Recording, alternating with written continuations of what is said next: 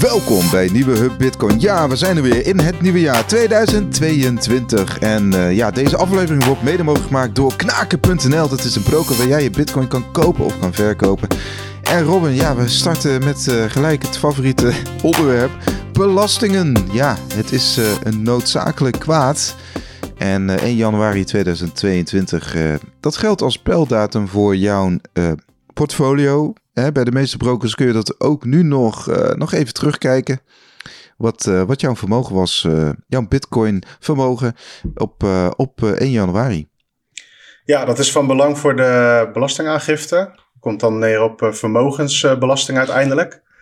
En de bewijslast daarvan ligt bij jou. Dus hoeveel je moet gaan betalen, of, dat meer, of je überhaupt moet gaan betalen enzovoorts. dat moet jij bewijzen. Dus als de Belastingdienst denkt van dat klopt niet, dan moet jij laten zien uh, dat het allemaal klopt. En daar zijn, is de boekhouding handig voor. En daar moet je op 1 januari, of nu op 3 januari nemen we dit op, kun je met terugwerkende kracht even checken en goed opschrijven hoeveel je nou bezit. Anders kun je eventueel in de problemen komen. Ja, ja je kunt het ook uh, lezen in het artikel van, uh, van Arnold. de 1 januari 2022 is van belang voor je aangifte van 2023. Zo moet je het lezen. Ja. Yes.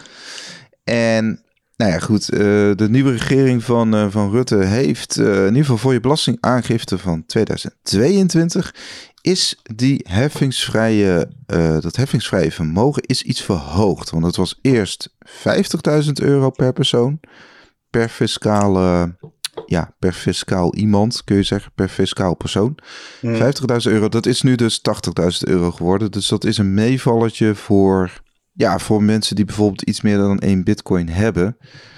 Ja. Hè, dat zit net natuurlijk net rond die grens ook. Of tenminste, uh, net nu weer er net onder. Maar dus dat, uh, dat is een meeval. En heb je bijvoorbeeld een partner, hè, dan uh, wordt dat verdubbeld. Dus dan gaat dat, dan gaat dat heffingsvrij vermogen naar 160.000 euro.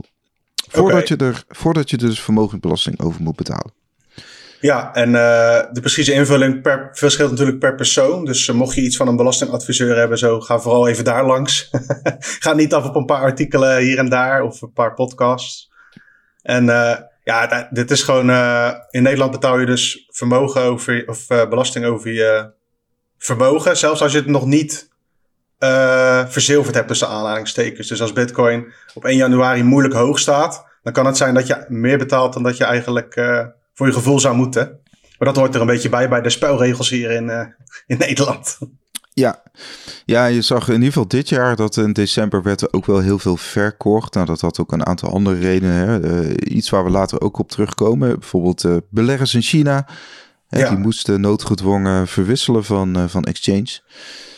Maar en, nou ja, goed. Dus, en het kan fiscaal handig zijn om inderdaad juist iets minder vermogen te hebben op 1 januari. Ja, en dat zie je vooral ook bij professionele beleggingsfondsen. Hè, dat ze... Ja, ook daar moet je wel goed opletten. Want het is niet zo als jij op 31 eh, december even alles verkoopt.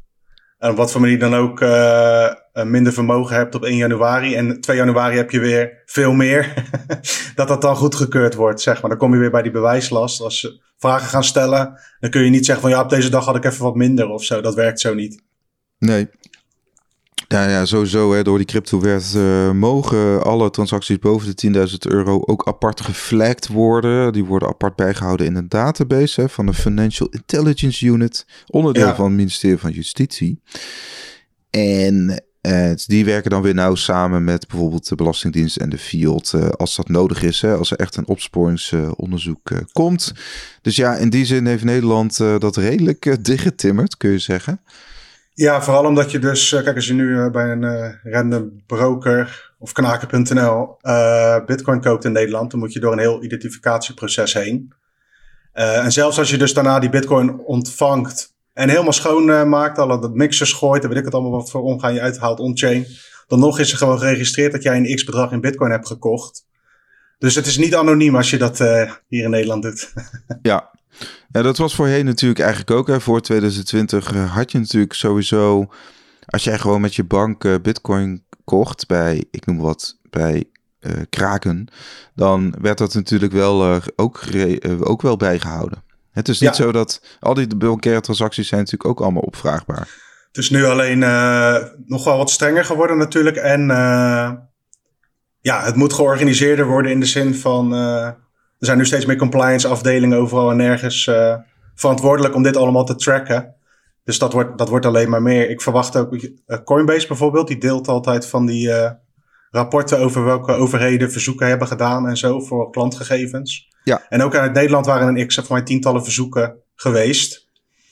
Dus uh, ja, er wordt wel uh, werk van gemaakt. Tegelijkertijd uh, ja, groeit het ecosysteem zo ontzettend hard. Het, het, is ook wel moeilijk om daar grip op te houden als toezichthouder en uh, belastingdienst en zo. Ja, ze zullen sowieso gewoon steekproeven doen, hè, want ze kunnen niet iedereen controleren. Zo, zo werkt dat nou eenmaal. Ja. dat ook in dit dossier.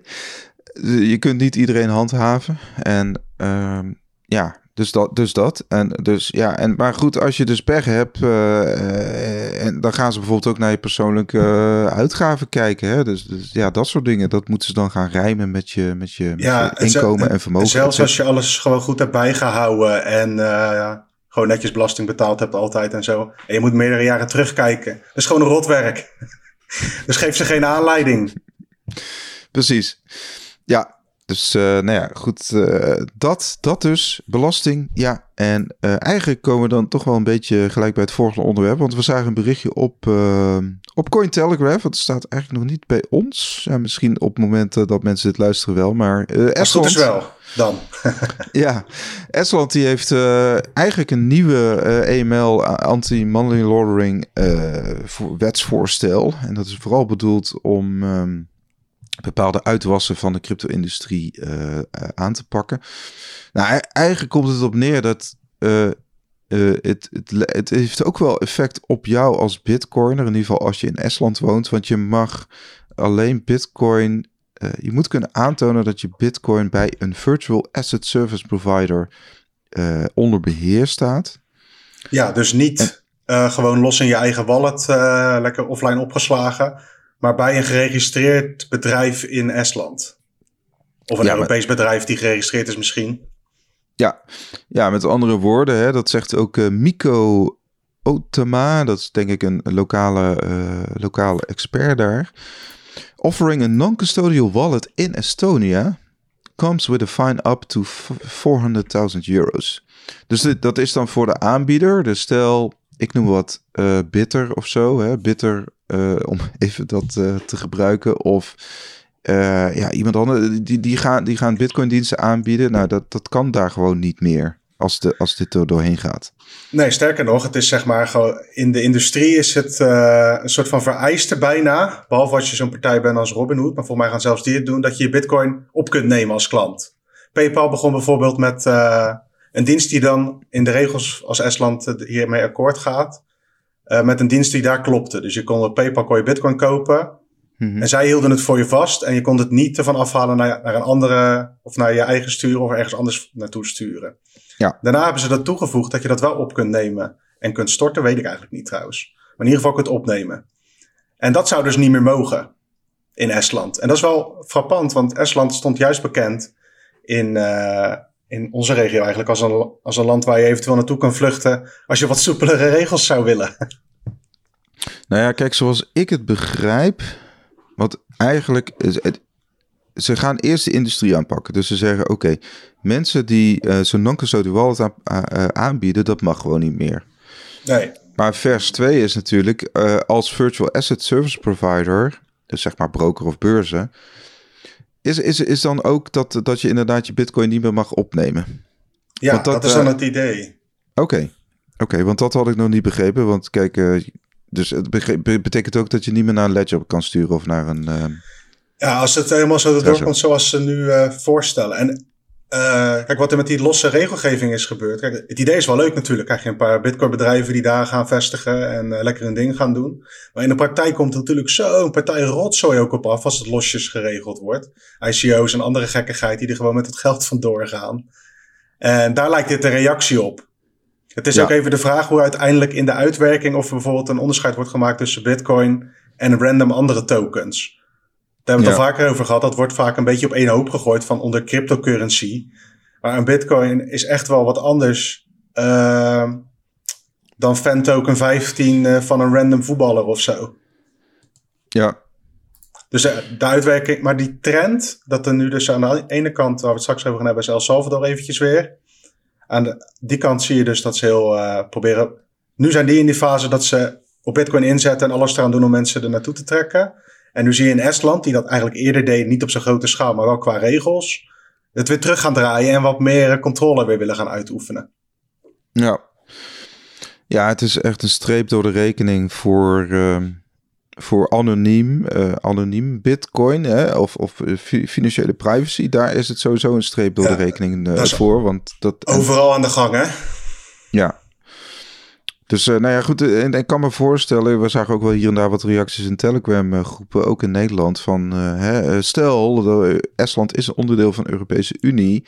Stel dat de Europese Unie, dat is natuurlijk een grote stel, suggestief, maar ja, het kan natuurlijk wel zo zijn dat de Europese Unie denkt van nou, dat, dat, dat doen ze daar goed in Estland. We gaan kijken of we dat Europa breed kunnen, kunnen uitrollen. En dan nog denk ik dat dat het niet zo vaart gaat lopen. Want volgens mij kan elke lidstaat dat weer uh, apart, uh, een aparte uh, implementatie gaan toepassen. Maar ja, goed. je hebt zo'n je hebt zo'n adviserend orgaan, toch? Is dat FATF? Ja, maar dat, dat is internationaal inderdaad. Ja, maar meer van, die geven dus een soort van richtlijn. Voor mij heb je ook iets voor Europees, op Europees niveau. -hmm. En daarna is het aan elk land om dat zelf te interpreteren. Daar zijn de regels inderdaad ook verschillend in, per lidstaat. Maar wat je natuurlijk wel hebt, is stel dat hier nou de gewenste resultaten uitkomen. Van nou, A, B en C uh, zijn minder geworden en uh, dit en dit is positief. Dan kan dat wel een draaiboek zijn om dat ook op andere plekken toe te gaan passen. Maar het is nogal, weet je, als je het hebt over dat je verbiedt om Bitcoin van een uh, virtual asset service provider te sturen naar je eigen wallet, dat is wel echt een extreme stap dat zie ik niet zo snel gebeuren, maar meer landen die ook dit soort dingen gaan implementeren, dat zie ik wel gebeuren dit jaar. In ieder geval als uitprobeersel. Ja. Oké, ja, en die ene meneer die legt er nog even uit van this is not uh, F-A-F-T, TF denk ik dat hij zegt, maar stel je bent een wallet developer, bijvoorbeeld Wasabi Wallet, en uh, je bent zeg maar zo'n virtual asset service provider in Estonia dan moet je je registreren, zeg maar, als zodanig. En dan moet je uh, al je walletgebruikers moet je door die KYC heen loodsen. Ja, dat kan helemaal niet. Nee. nee Voor die dus, partijen. Nee, dus, maar goed. Iemand reageert ook uh, van, uh, volgens mij is het ja, Kevin Ravensberg. Ravensberg is een Nederlander inderdaad. Die, die ook zegt van, hey, in principe kun je als inwoner van Estonia nog steeds bijvoorbeeld de Wasabi Wallet of Samurai Wallet downloaden. Mm en je eigen node uh, over Tor laten lopen. Ja. En volgens mij is dat, ja, loop je wel wat, wat risico, maar wel minder, denk ik. Ja, misschien is het ook meer, uh, zoals wel heel veel van dit soort dingen, een beetje ontmoedigingsbeleid. Weet je, als er allerlei haken en ogen... Kijk, als ik mijn, mijn moeder of mijn vader een, een app wil laten downloaden waarmee ze bitcoin kunnen, dat lukt nog wel. Maar als je vervolgens en je gaat even via Tor en dan moet je even naar deze website, want die tracken je het minst en dan zus en zo. Ja, dan gaat, dan gaat hem voor de gemiddelde, waarschijnlijk ook niet voor de gemiddelde est, gaat dan niet worden. Nee. Nou, zoals ik het nu interpreteer, gaat het, heeft het vooral betrekking op bedrijven die in Estland actief zijn. Ja. Dus ja, want... Dus bij de lokale bitcoin-boer wordt het lastiger om bitcoin dan naar je eigen wallet te sturen. Daar komt het eigenlijk op neer. Ja, want stel uh, ik als Nederlander gebruik de Wasabi Wallet. Uh, ja, dat doe ik trouwens. Dan niet heel actief, maar dan mm. voor, voor, voor, voor, dat kan nog steeds. Ik bedoel, ik, kan, hè, ik gebruik hem dan in combinatie met Coldcard bijvoorbeeld. Vind ik gewoon ja, maar in deze theorie is het dan zo dat je in ieder geval bij de lokale Bitcoin boeren in Nederland niet naar die wallet weer kan sturen. Toch? Ja, nou, ik heb dat wel eens een keer geprobeerd en dat lukte. Uh, ze herkende inderdaad, uh, ze herkende het, uh, hoe moet ik dat zeggen? Want ik moest dan een opname maken van het walletadres. En hij werd... Screenshot. Hij werd, ja, niet goed. Ja, ja, hij ja, werd niet geverifieerd. Nee, nee ze, dat is dus een wallet waarmee je ook uh, wat meer privacy dingetjes kunt regelen allemaal. En uh, ja, je hebt dus al überhaupt verhalen inderdaad van de beurzen en brokers die bepaalde wallets niet aan willen raken. Of in ieder geval daar niet naartoe willen sturen als ze het weten. Of bepaalde bitcoin niet accepteren omdat het door, een, door de whirlpool is gehaald enzovoorts. Dus ja. in de, dit is al een beetje aan de gang. En ja, uiteindelijk is het ook gewoon uh, uitproberen. Hè? Want uh, wij zelf ook, en dat geldt ook voor regelgevers wereldwijd, die hebben geen idee wat Bitcoin gaat doen en wat, hoe het zich gaat uh, ontpoppen. Dus het is ook gewoon een kwestie van uitproberen. Niemand heeft nog de juiste aanpak gevonden. In onze ogen is dat misschien El Salvador, maar voor, de voor de gemiddelde regelgever zal het toch anders liggen. Ja, nou, uh, inderdaad, nou ja, het is ook heel ironisch, want vandaag, maandag 3 januari, is het ook Proof of Keys dag. Nou, het Proof of Keys, dat gaat er helemaal over eigenaarschap van je eigen sleutels natuurlijk. Hè? Dus zoveel mogelijk in cold storage, het liefste ja, uh, 100%. Ja. Uh, dat, dat, dat, ja, dus dat, uh, dat is een leuk streven ook. Het is in ieder geval wel, denk ik, een goed moment om even al je wallets weer even door te lopen. Zeg ja. van, oké, okay, uh, ik ga even die seeds invoeren, kijken of de seeds hè, als backup. Stel je hebt één ledger, dan kun je op je tweede ledger kun je even je seeds invoeren, kijken of, dat, uh, of die werken, bijvoorbeeld. Ja, dat soort kleine stapjes kun je, moet je eigenlijk regelmatig doen, maar op zo'n soort van feestdag tussen aanhalingstekens is dat ja, dat is een goede reden om dat in ieder geval even te doen. Tegelijkertijd, Proof of Keys is ook een beetje voor mij aan het doodbloeden. Wij proberen elk jaar wat aandacht aan te besteden. Dat is ook in het leven geroepen door uh, Trace Ma Mayer. Mm -hmm. Dat is een, ja, vroeger bitcoiner was dat. Maar die is sinds vorig jaar ergens volgens mij een beetje van het toneel verdwenen in, in disgrace. een beetje shitcoinerij. En ja. naar verluid was er ook wat, had dit ook zwaar te verduren toen bitcoin flink crashte vorig jaar uh, in maart. 2020. Dus ja, en ik heb niet het idee dat dit nou echt zo'n movement is die heel snel gaat groeien. Maar ik kan het verkeerd hebben. Want het, dus vorig jaar was het ook niet on-chain te zien dat er massaal bitcoin werd afgehaald van beurzen of zo. En de reden erachter eigenlijk om die oproep is van... één, zorg ervoor voor je eigen bitcoin dat het veilig is. Maar ook van, het is een soort van check. Van stel dan dat iedereen dat regelmatig doet dan is het een check van de balansen van de brokers en de beurzen. Dat zij ook echt de bitcoin hebben die ze zeggen dat ze hebben voor jou. Ja, proof of reserve. Ja, proof of reserve. Dus het, de, de, het idee erachter vind ik echt leuk. Maar ik heb niet het idee dat het nou massaal... Op de site scoort het ook niet per se supergoed. Nee, nee, ik heb ook het idee dat het een paar jaar geleden veel meer speelde. Uh, tegelijkertijd is 3, 3 januari natuurlijk ook de, nu de dertiende verjaardag van het Bitcoin-netwerk. Want ja, Satoshi ja. Nakamoto heeft dus uh, de Genesis-blok of blok 0 uh, van het Bitcoin-netwerk uh, gemined. Hè? hij kreeg daar 50 Bitcoin voor. Die niet te, uit te geven zijn. Precies, die niet uit te geven zijn, inderdaad. Dat is specifiek voor dat blok, hè, voor Genesis blok. Ja, alleen voor die ja. allereerste, er was een soort van... Uh, achteraf is dat ook een, uh, een mooie manier om iets te lanceren, toch zo eerlijk mogelijk. Van het eerste blok is voor niemand, is, iemand vindt die, maar die is niks waard eigenlijk. En daarna gaat het uh, spel beginnen van Proof of Work. ja. ja, daarna heeft hij er ongeveer nog twintig gedaan, toch? Uit mijn hoofd, of veel meer? veel meer, volgens mij. Okay. Nou, hij vindt totaal, nou verluidt zeg maar rond de oh, ja. 1 miljoen bitcoin. Ja, maar dat is allemaal uh, wel met, an met analyses en zo. Het is niet zo dat zijn naam erbij staat of zo. Dus de precieze, precieze hoeveelheid weten we niet. Um, ja, dat is dus ook 13 jaar geleden. Eigenlijk is dat veel belangrijker nieuws dan Proof of Keys. maar het valt ja. wel een beetje samen. Want in, die, in dat blok stond ook uh, een kop uit de uh, London Times. Mm -hmm. uh, Chancellor on brink of second bailout for banks. Oftewel, de banken worden weer geholpen. En het bericht is eigenlijk van, hey, kijk, het is het en een time date, want soms wordt er ook wel een beetje te veel waarde aan die quote überhaupt gehecht, alsof Satoshi een hele belangrijke meaning had. Het was ook mm. op dat moment gewoon de kop van de dag. ja. Maar er zit wel een message in, of dat nou bewust is of niet, van hey, uh, beurzen en brokers zijn eigenlijk in de in Bitcoin-landschap uh, verworden tot uh, banken onder andere. Check ze. Kijk Precies. even of het klopt. Inderdaad. Nee, inderdaad. De Genesis blok, Bitcoin Genesis blok, uh, dat is uh, inderdaad, daar staat het gewoon in, hè? Uh, hartstikke. Ja. De, de Raw Hacks version zie je ook daarin staan. Dan zie je. Dus, ook, leuk spul. tegelijkertijd is dat 13 jaar geleden. Laten we nu even naar 2022 kijken, naar dit jaar. In de, nou ja, de, de, de, de rekenkracht die is ook alweer, um, zeg maar, op een nieuw hoogtepunt. Ja, goed dus begin dat, van het jaar. Ja, en je ziet, uh, je ziet dat dat echt wel heel goed hersteld is sinds, uh, sinds uh, toch de, de, het verbod in China op, op mining. Dat was in juni. Ja. En sinds, sindsdien is het, is het gewoon gestaag weer omhoog gegaan. Nou, dat betekent dus dat Het netwerk zit er gezond bij, ook qua veiligheid. Hè, want al die hash rate zorgt voor de veiligheid van het netwerk. En, en blijkbaar, en dat zien we ook, dat uh, je hebt in Amerika natuurlijk steeds meer beursgenoteerde bedrijven. Of bitcoin mining bedrijven die naar de beurs gaan, moet ik zeggen.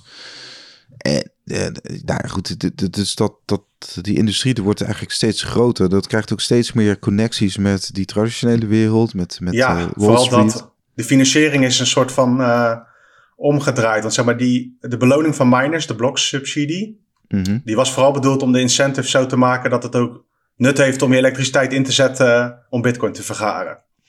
Maar nu, hebben ze, nu krijgen ze een situatie dat ze bijna gratis geld kunnen krijgen vanuit investeerders. Zeker die beursgenoteerde bedrijven. En dat zie je dus ook. Ja. Investeringsrondes van honderden miljoenen dollars. En daar kun je dan gewoon hardware van kopen. En wat je dus ziet is dat miners uh, nu netto regelmatig meer bitcoin verzamelen dan dat ze verkopen. Klopt. Het is een hele rare dynamiek. Ze zijn en aan het minen om die nieuwe bitcoin te vergaren. Maar die hoeven ze niet te verkopen omdat ze andere financieringsopties hebben tegenwoordig.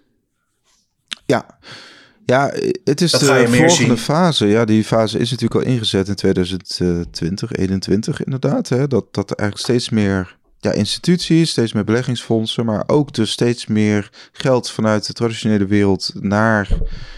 Ja, en MicroStrategy is geen miner, maar die heeft natuurlijk wel een beetje de blueprint daarvoor gemaakt. Ja. Door, door, door dus ook inderdaad uh, obligaties te gaan uitgeven en daar geld uh, voor te krijgen. En uh, over vijf jaar moet hij ze terugbetalen. Maar goed, zijn, zijn gok is natuurlijk ja, dat hij in die vijf jaar zoveel rendement heeft gemaakt in dollartermen, dat dat, dat een peanuts is. Ja.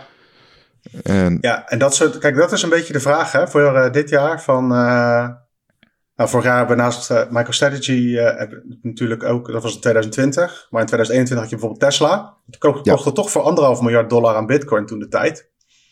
Uh, maar daarna is het niet op die, manier doorgegaan. Hè? Zou dat nu dit jaar gebeuren? Ja, vind ik lastig, lastig te zeggen. Wat, wat, je, wat je in ieder geval zag aan de reacties, bijvoorbeeld.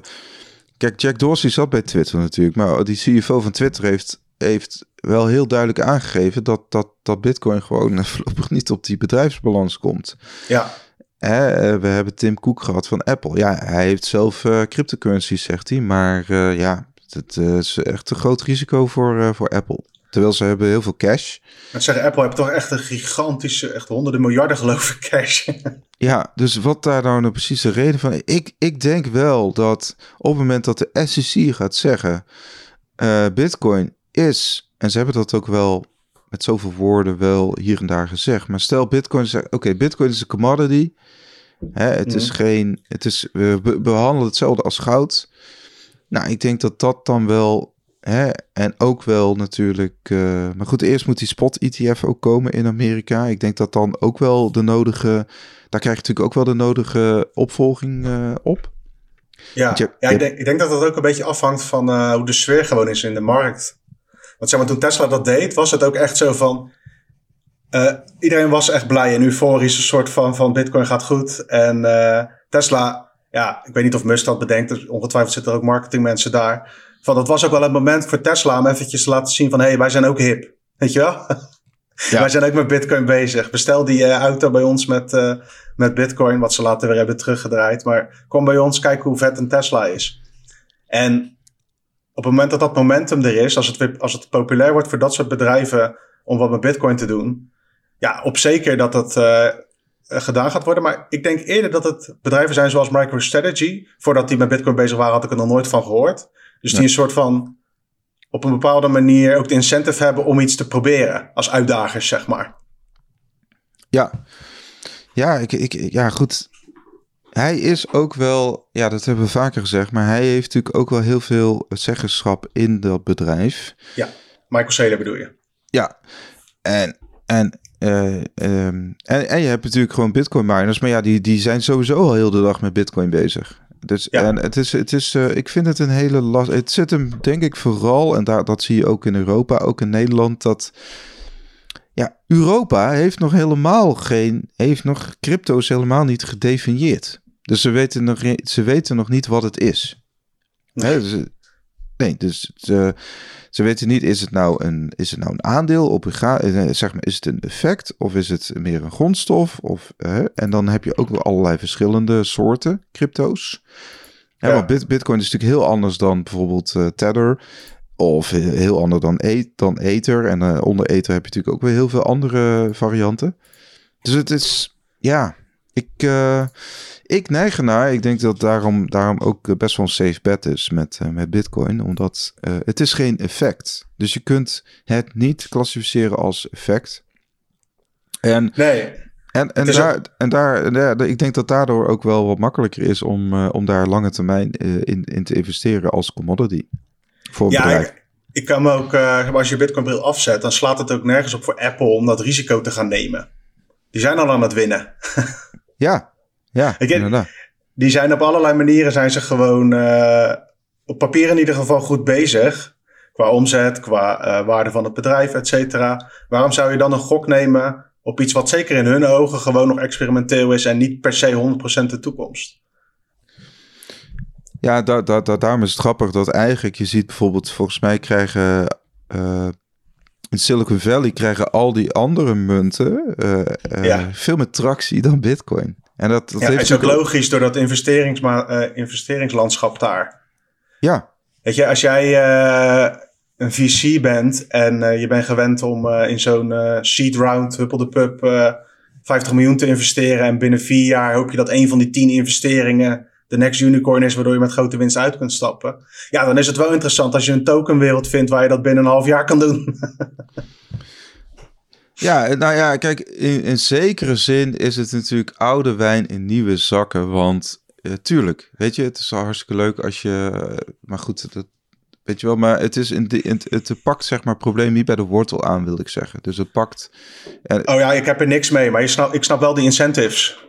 Ja, nee, maar ik wil maar zeggen, het zijn dezelfde winnaars als in het oude systeem. Dus ik ja. bedoel, het maakt. Het is hè? weinig nieuws wat dat betreft.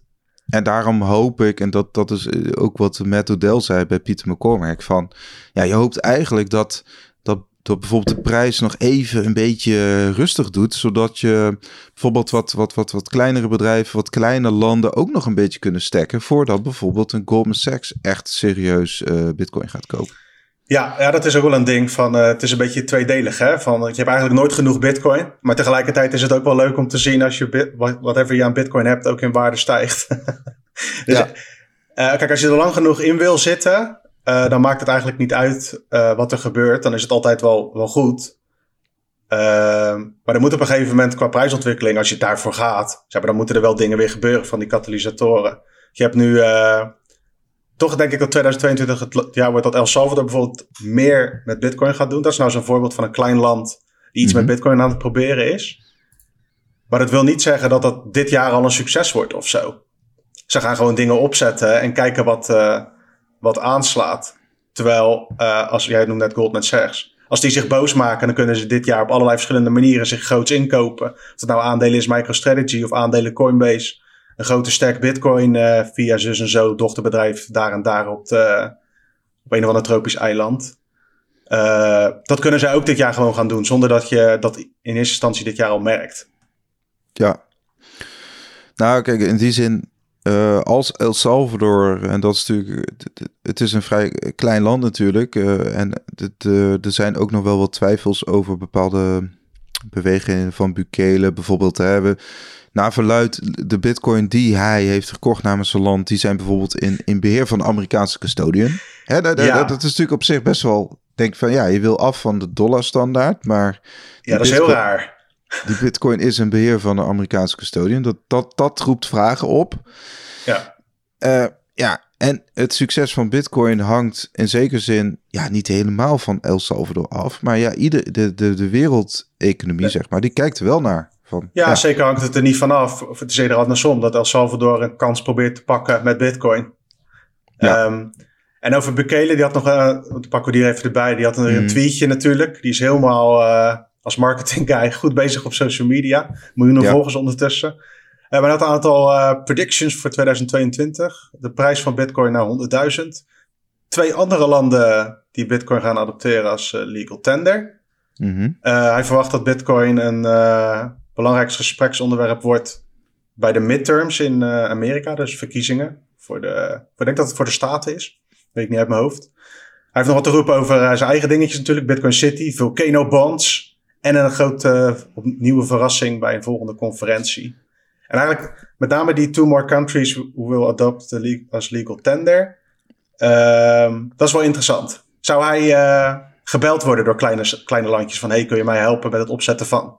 Ja, uiteraard. Hè. We weten natuurlijk de, voor, de, de voorbeelden zijn bijvoorbeeld Tonga of, of, of Panama en misschien wel Chili. Het, het, het, een beetje, die, die, die categorie mm. landen moet je denken, denk ik. Het zal niet zo snel een Europees land zijn. En niet zo snel, uh, ja, uiteraard uh, we, ja, Westers land. Hè? Dus, dus uh, Noord-Amerika, Zuid-Afrika, Australië. Nou, ik denk dat dat allemaal niet.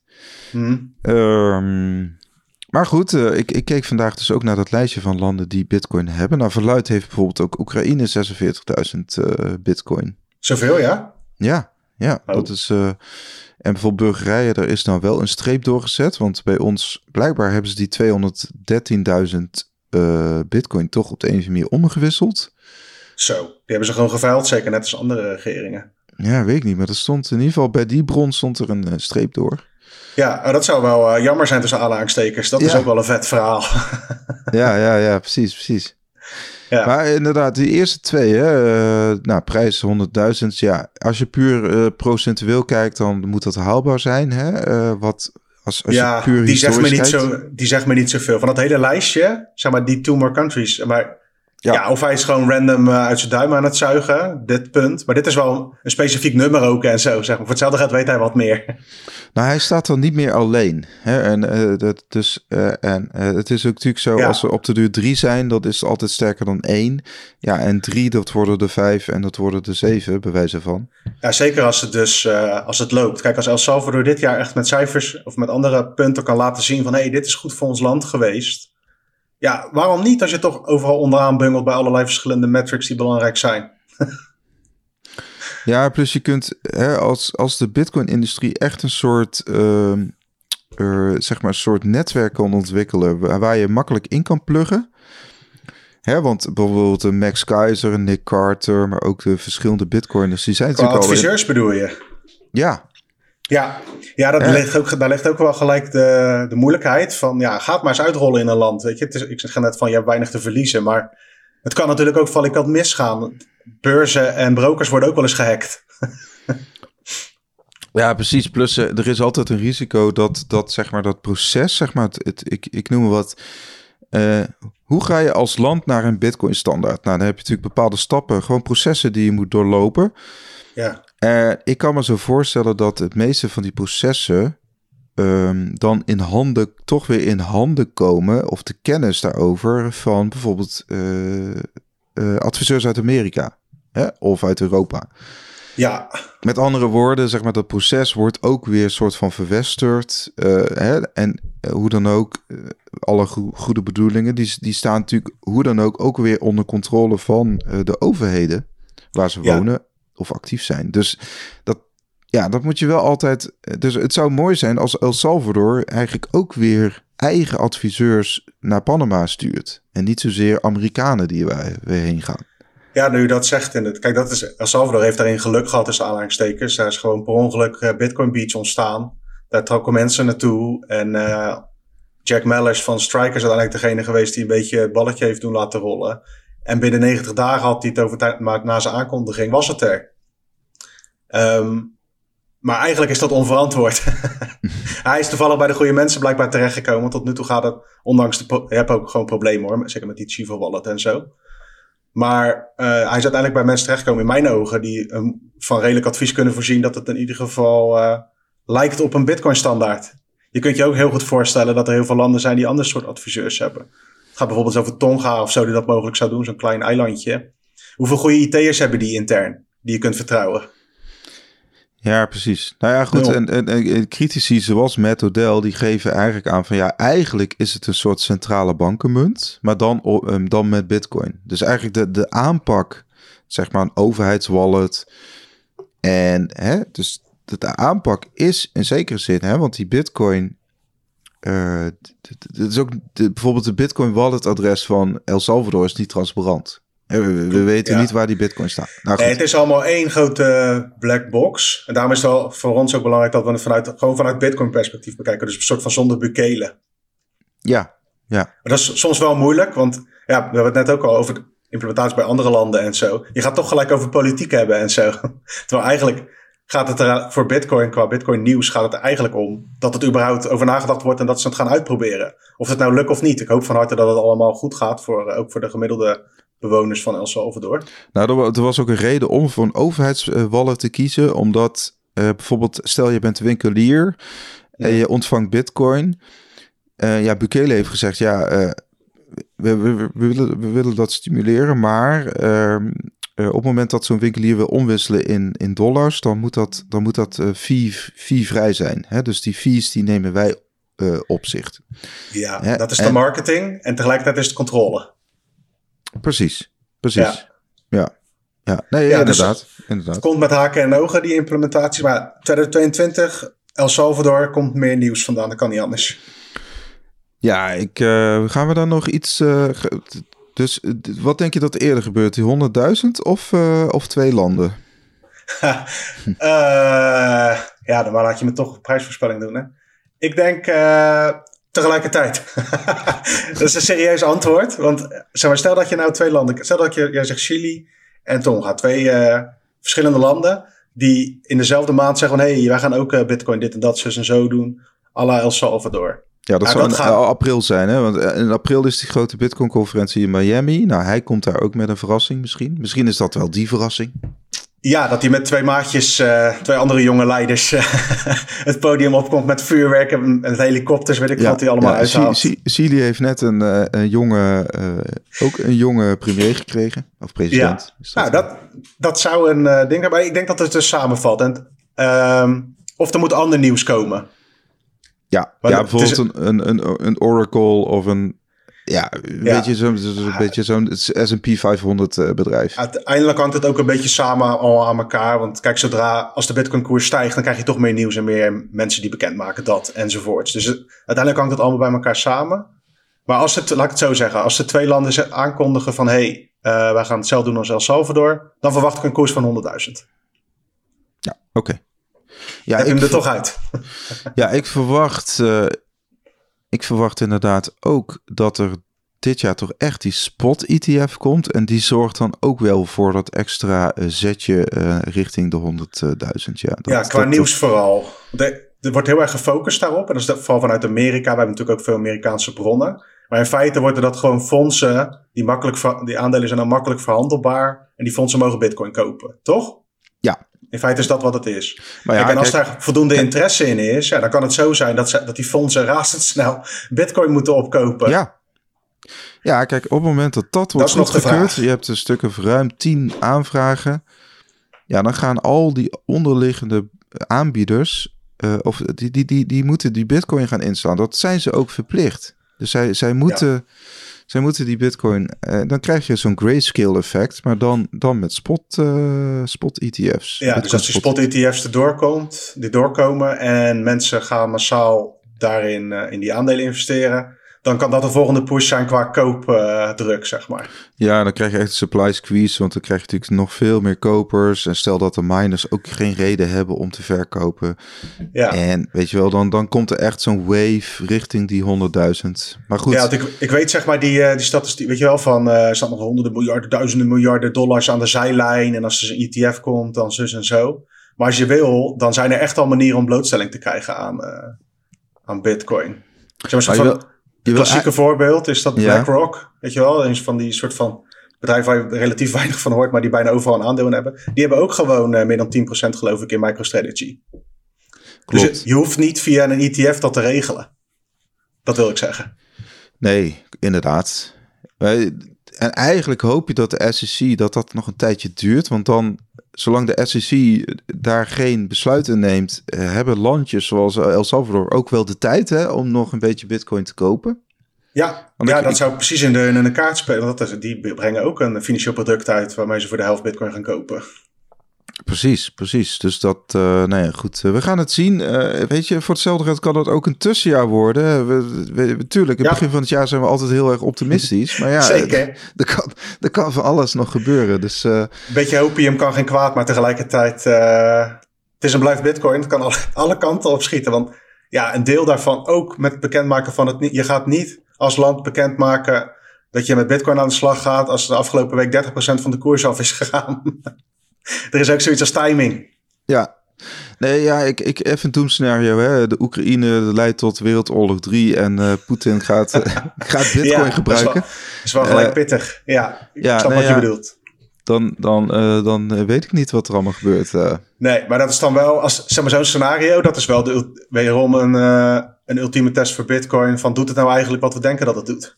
Want Poetin moet het ook kunnen gebruiken. Wat je van zijn politiek of van die gozer ook vindt.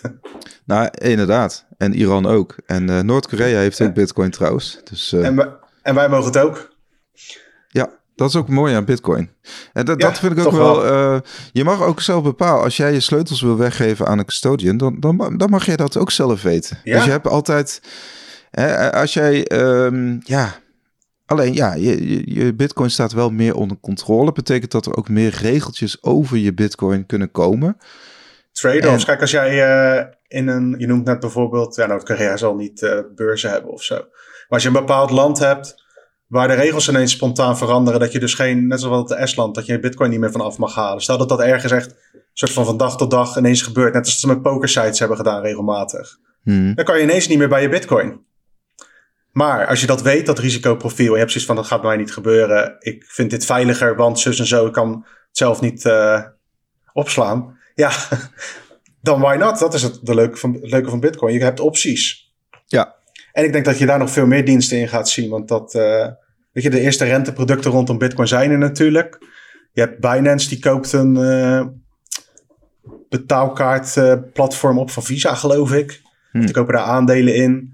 En dat soort implementaties ga je nu ook steeds meer krijgen. Dat je wat meer uh, beloningen gaat geven in sats bijvoorbeeld. Weet je wel, je hebt bijvoorbeeld een Foldcard in Amerika. Ja. Dat soort incentives komen er ook. Dat komt ook dit jaar, denk ik. Want die regeltjes zijn hoe dan ook steeds duidelijker aan het worden. Bedrijven doen het al, dus mensen kunnen het nagaan doen met hun eigen incentive structuur.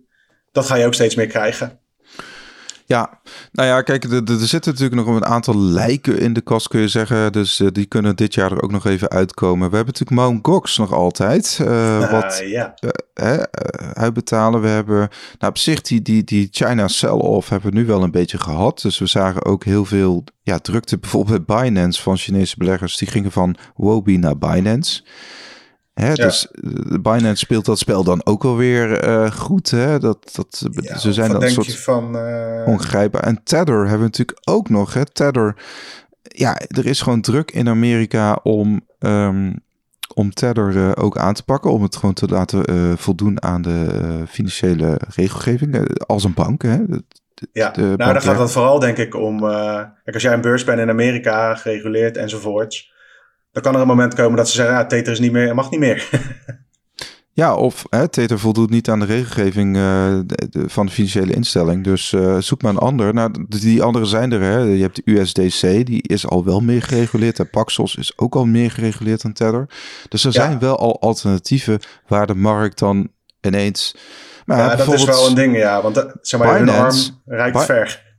Ja, maar Binance heeft, voor zover ik weet, is natuurlijk hun USD, USDT-handelspaar uh, is natuurlijk vele malen groter dan hun eigen stablecoin of uh, eh, USDC. Dus ja, ja, en dat, ja. Is wel, dat is wel op zich wel een uh, goede. Want ik zeg net van ja, het gaat vooral om Amerikaanse bedrijven. Maar je ziet bijvoorbeeld aan Bitmax, die hebben diensten geleverd aan, aan Amerikanen die niet mochten. En dat platform draait nog door onder andere bewind en zo. Maar die directeuren en oprichters, die zijn verwikkeld in zware, zware rechtszaken tegen de Amerikaanse, uh, onder andere ministerie van uh, Financiën, geloof ik. Ja, dus, ja, dus dat, dat is een uh, maart of april komen die rechtszaken, zeg maar. Dus dat, dat krijgt oh, ja. ook...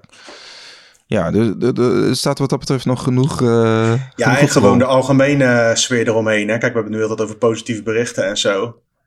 Maar ja, de, de wereld is zo uh, chaotisch en zo. Het gaat voor heel veel mensen echt niet goed, zeg maar. Uh, dan is het, er wordt ook gezocht, altijd gezocht naar uh, zondebokken en zo. Kijk, en Bitcoin is gewoon nog steeds niet af van het verhaal van ja, het is vies en slecht voor het milieu en criminelen en, en, en, en die, dat, dat ga je ook nog steeds krijgen dit jaar. Steeds meer van dat soort artikeltjes, columns. zeker. Ja, nou ja, en, het is slecht voor het milieu. Dat is een heel hardnekkig, een heel hardnekkig iets. Dus dat, ja. Leven is slecht voor het milieu. Maar goed, laten we daar niet te veel op. Uh, nee, maar dat, dat, dat is ook. Uh, en en het, is, het is goed. Tenminste, ik leg het altijd uit van. Ik wil het dan toch even doen. Mm, van, ja. Uh, het is gewoon de salersrol hè, van. Um, ja, Bitcoin is eigenlijk de meest uh, nuttige zeg maar toepassing van, van elektriciteit. Want het is zeg, zeg, zeg maar nuttiger dan. zeg maar als asset zijnde. Hè? Mm. Dus het, uh, het, het, het, vertegenwoordigt meer waarde, uh, maar dat is dan vooral financiële waarde, dat moet ik er wel bij zeggen, dan, dan elk ander product wat, wat uit stroom komt. Ja, als je die wat verder doortrekt, dan zou je kunnen zeggen dat het het geld efficiënter maakt. Dus heeft dat allerlei voordelen buiten de kosten, wat dan ook, hoe je dat allemaal wil omschrijven. Er zit ook een, uh, een waarde aan voor de wereld als je als Bitcoin groeit en de potentie waarmaakt, zeg maar. Dan heb je dus minder banksystemen nodig. Minder, het gaat allemaal veel soepeler, minder frictie bij betalingen enzovoort. Ja, het is een efficiënte, een efficiënte drager van, van waarde. En ja, ook... alleen ik, ik denk niet dat... Uh, kijk, wij kunnen dat vinden of hopen. Misschien is dat beter. maar je hebt, je hebt gewoon nog een hele tak van, uh, van uh, journalisten, van columnisten, van wetenschappers en ik wat die het allemaal heel anders, in ieder geval heel anders uitleggen. En ja, daar kan je nog allerlei argumenten tegenaan gooien. Maar volgens mij blijft dat gewoon gebeuren voorlopig. Ja, kijk, niet iedereen uh, hoeft het eens te zijn met, uh, met Bitcoin natuurlijk. je, hebt, nee. je, hebt, je hebt ook genoeg mensen die hebben ook geen goudstaaf. Ja, dat. Ja. dat en, en, en, en ja, je mag ook gewoon in de euro geloven.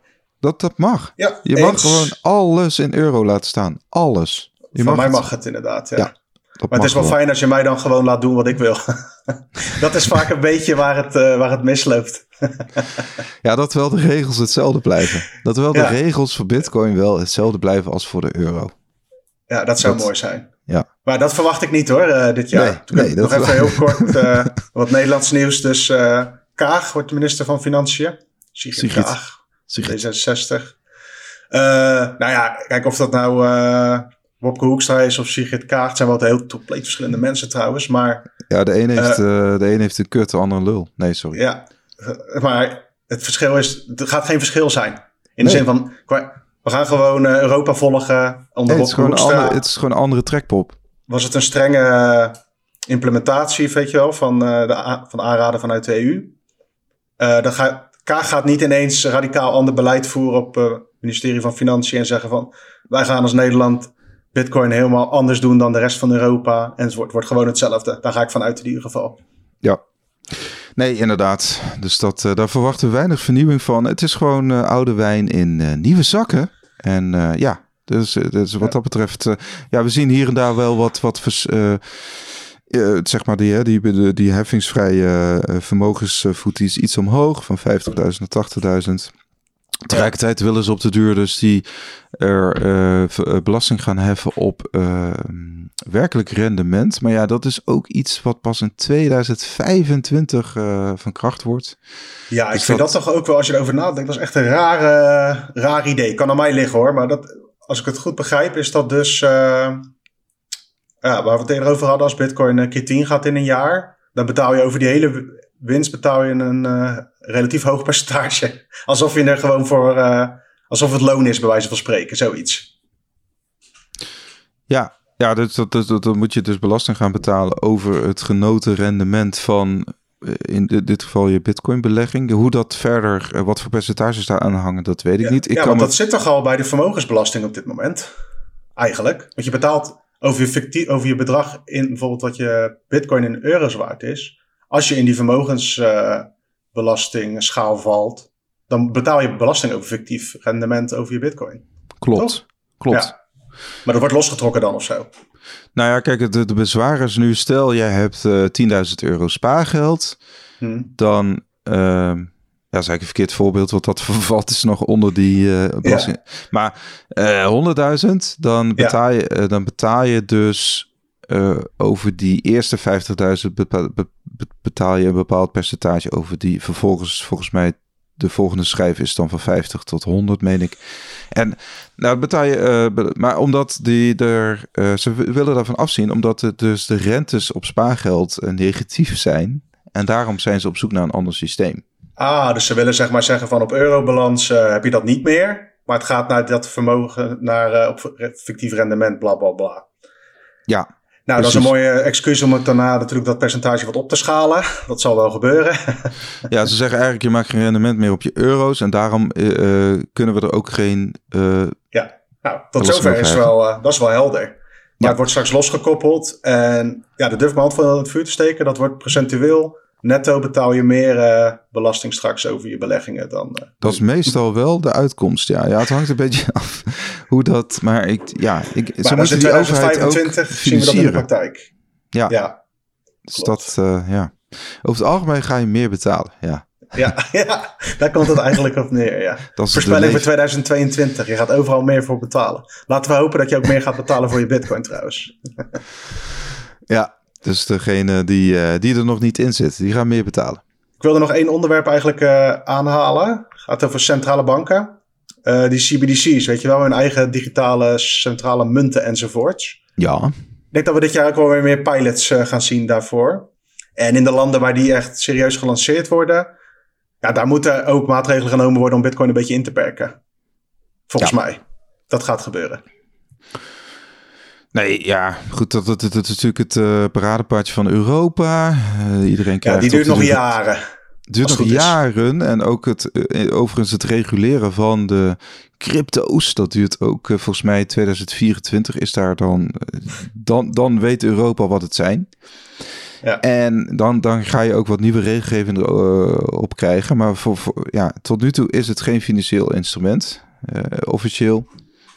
Dus nou ja, dat, uh, dat, uh, dat gaan we meemaken. En nou, het, het hele idee is natuurlijk dat jij, dat jij uiteindelijk een, een rekening krijgt bij de Nederlandse overheid. En dat jij daar gewoon bijvoorbeeld, ik noem maar wat, hè, je krijgt bepaalde, wat je nu toeslagen zijn, of mensen krijgen bepaalde uitkeringen, of dat, dat gaat dan waarschijnlijk allemaal via die rekening gestort worden. Ja. En uh, de bedoeling is natuurlijk ook, daar komt dan weer een soort overheidsapparaat omheen. En daarmee probeer je natuurlijk ook meer controle te oefenen. Stel dat jij met die digitale rekening ga jij bitcoin kopen.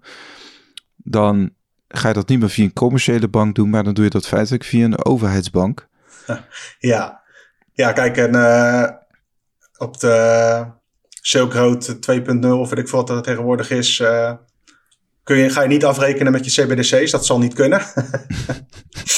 um, En wat, ze eigenlijk gaat, wat daar gaat gebeuren, denk ik, en dat gaat dus niet in Europa direct uitgerold worden, duurt jaren, eh, voor zover we jaren, weten. Jaren, jaren. Dat, Gelukkig, hoop ik. Um, wat je dan gaat krijgen uiteindelijk is op zich wel uh, die betalingen zo gaan frictieloos zijn, weet je wel. Zonder kosten, uh, weet ik wat allemaal. Het gaat heel mooi opgeleukt worden met bonussen en weet ik het allemaal voor helemaal, helemaal gratis, tussen haakjes. Ja, precies. Zodat het lijkt alsof het gratis is en veel beter werkt dan wat er eerst was. Maar in feite verandert eigenlijk geen reet of het nou uh, de euro van nu is of die CBDC's. Behalve ja, dat er dus ook helemaal geen contante component meer aan vast gaat hangen. Nee. Dus ja, conclusie, er verandert geen reet en we gaan meer betalen. Dat, ja. Daar komt het eigenlijk op neer. Daar komt het op neer. Dus uh, ja, kijk nog even goed naar Bitcoin, want uh, je gaat het misschien nodig hebben. ja, nou ja, goed. We, we, gelukkig is er Bitcoin, mensen. Want uh, anders dan, ja, Anders wordt het wel heel treurig. Ja, ik ben blij uh, dat ik het heb ontdekt. En niet ja. uh, gewoon ook om een bezigheid te hebben eigenlijk meer. je hebt er wat op om te focussen in plaats van al die ongein wat er uh, in de echte wereld gebeurt. Precies, het is, het is een soort escape. En het is een bubbeltje, een bubbeltje waar we in zitten dat we ook creëren. We hadden ook, misschien toch even noemen, werd wel veel gelezen. was een Nederlandse, jonge Nederlandse student en die heeft 50.000 dollar, dus ongeveer 1 bitcoin, aan cryptovaluta verloren. Hij werd de dupe van een hack. Het gaat om een 22-jarige HBO-student marketing-economie. En eh, de Telegraaf had het eh, verhaal opgetekend. En uh, hij kwam van de koude kermis thuis. Wallet was helemaal leeg. Het saldo was 0,00. En daar ging mijn jongensdroom. Ja. En uh, dat is inderdaad waarschijnlijk. Um, hij had zijn seed wel offline bewaard. Maar op de een of andere manier wist ze achterhalen. Um, zelf denk ik dat het te maken heeft met de anti-speak software die hij voor zijn opleiding moest installeren. Oh, dat daar dus, malware in zat. Dat ja, zou kunnen. dat zou heel lullig zijn. Jij denkt uh, de eerste aflevering van het jaar, we eindigen even in mineur. Ja, nou ja, ook in het nieuwe jaar is het belangrijk om na te denken over, je, uh, over hoe je je bitcoin opslaat. Er zijn natuurlijk gewoon allerlei uh, mogelijkheden, zoals een hardware wallet. Daar kun jij je, je bitcoin naartoe sturen en, en dan moet je vervolgens moet jij je seeds uh, bewaren op een veilige plek. Nou ja, dat ben je al een heel eind. Maar ja. het is wel veel zelfverantwoordelijkheid. Dus voordat je dat gaat doen met grote aantallen, probeer het uit enzovoorts. En ja, op zich is dat wel een goed voornemen, denk ik, uh, voor 2022, toch? Uh, gewoon verantwoord omgaan met je geld. Dat geldt zowel van hoeveel risico je wil nemen, als hoe je het opslaat en alles ertussenin. Precies. Dus uh, nou ja, het, het, het, zegt ook wel wat. Hè? Hackers willen vooral bitcoin en geen euro's. Dat zegt ook wel wat. ja, maar goed, het is wel zuur als je dat uh, overkomt. Dus uh, elk, ja, we hebben elk jaar altijd wel tientallen van dit soort voorbeelden. En ja, hopelijk kunnen we via bitcoinmagazine.nl, als jij het nieuws volgt, dan hebben we regelmatig van dit soort nieuwtjes. En hou het in de gaten. Je kunt ook tips nagaan hoe jij je bitcoin het beste kan opslaan. We hebben onder andere Marnix uh, die elke week ook een Bitcoin Focus daar ook tips, uh, niet, niet elke week, maar in ieder geval regelmatig ook tips geeft over uh, hoe je dat veilig kan doen. En ja, ik zou zeggen, ga het nieuwe jaar lekker van start. En ja. Ja, wees een beetje lief voor elkaar. En, Precies. Op een mooi jaar, zullen we maar zeggen. Blijf gezond en Oké, okay, ik zou zeggen, ga naar de socials of naar bitcoinmagazine.nl. We zijn uh, actief op Twitter, op uh, LinkedIn ook, toch? Uh, Telegram, Facebook, et cetera. Nou, LinkedIn dus, weet ik niet hoor, maar al die andere platformen wel. Oh ja. En ja, vergeet, vergeet vooral niet de podcast te volgen, waar je dan ook luistert, de Bitcoin. En dan hoor je ons volgende week weer. Oké, okay, later. later.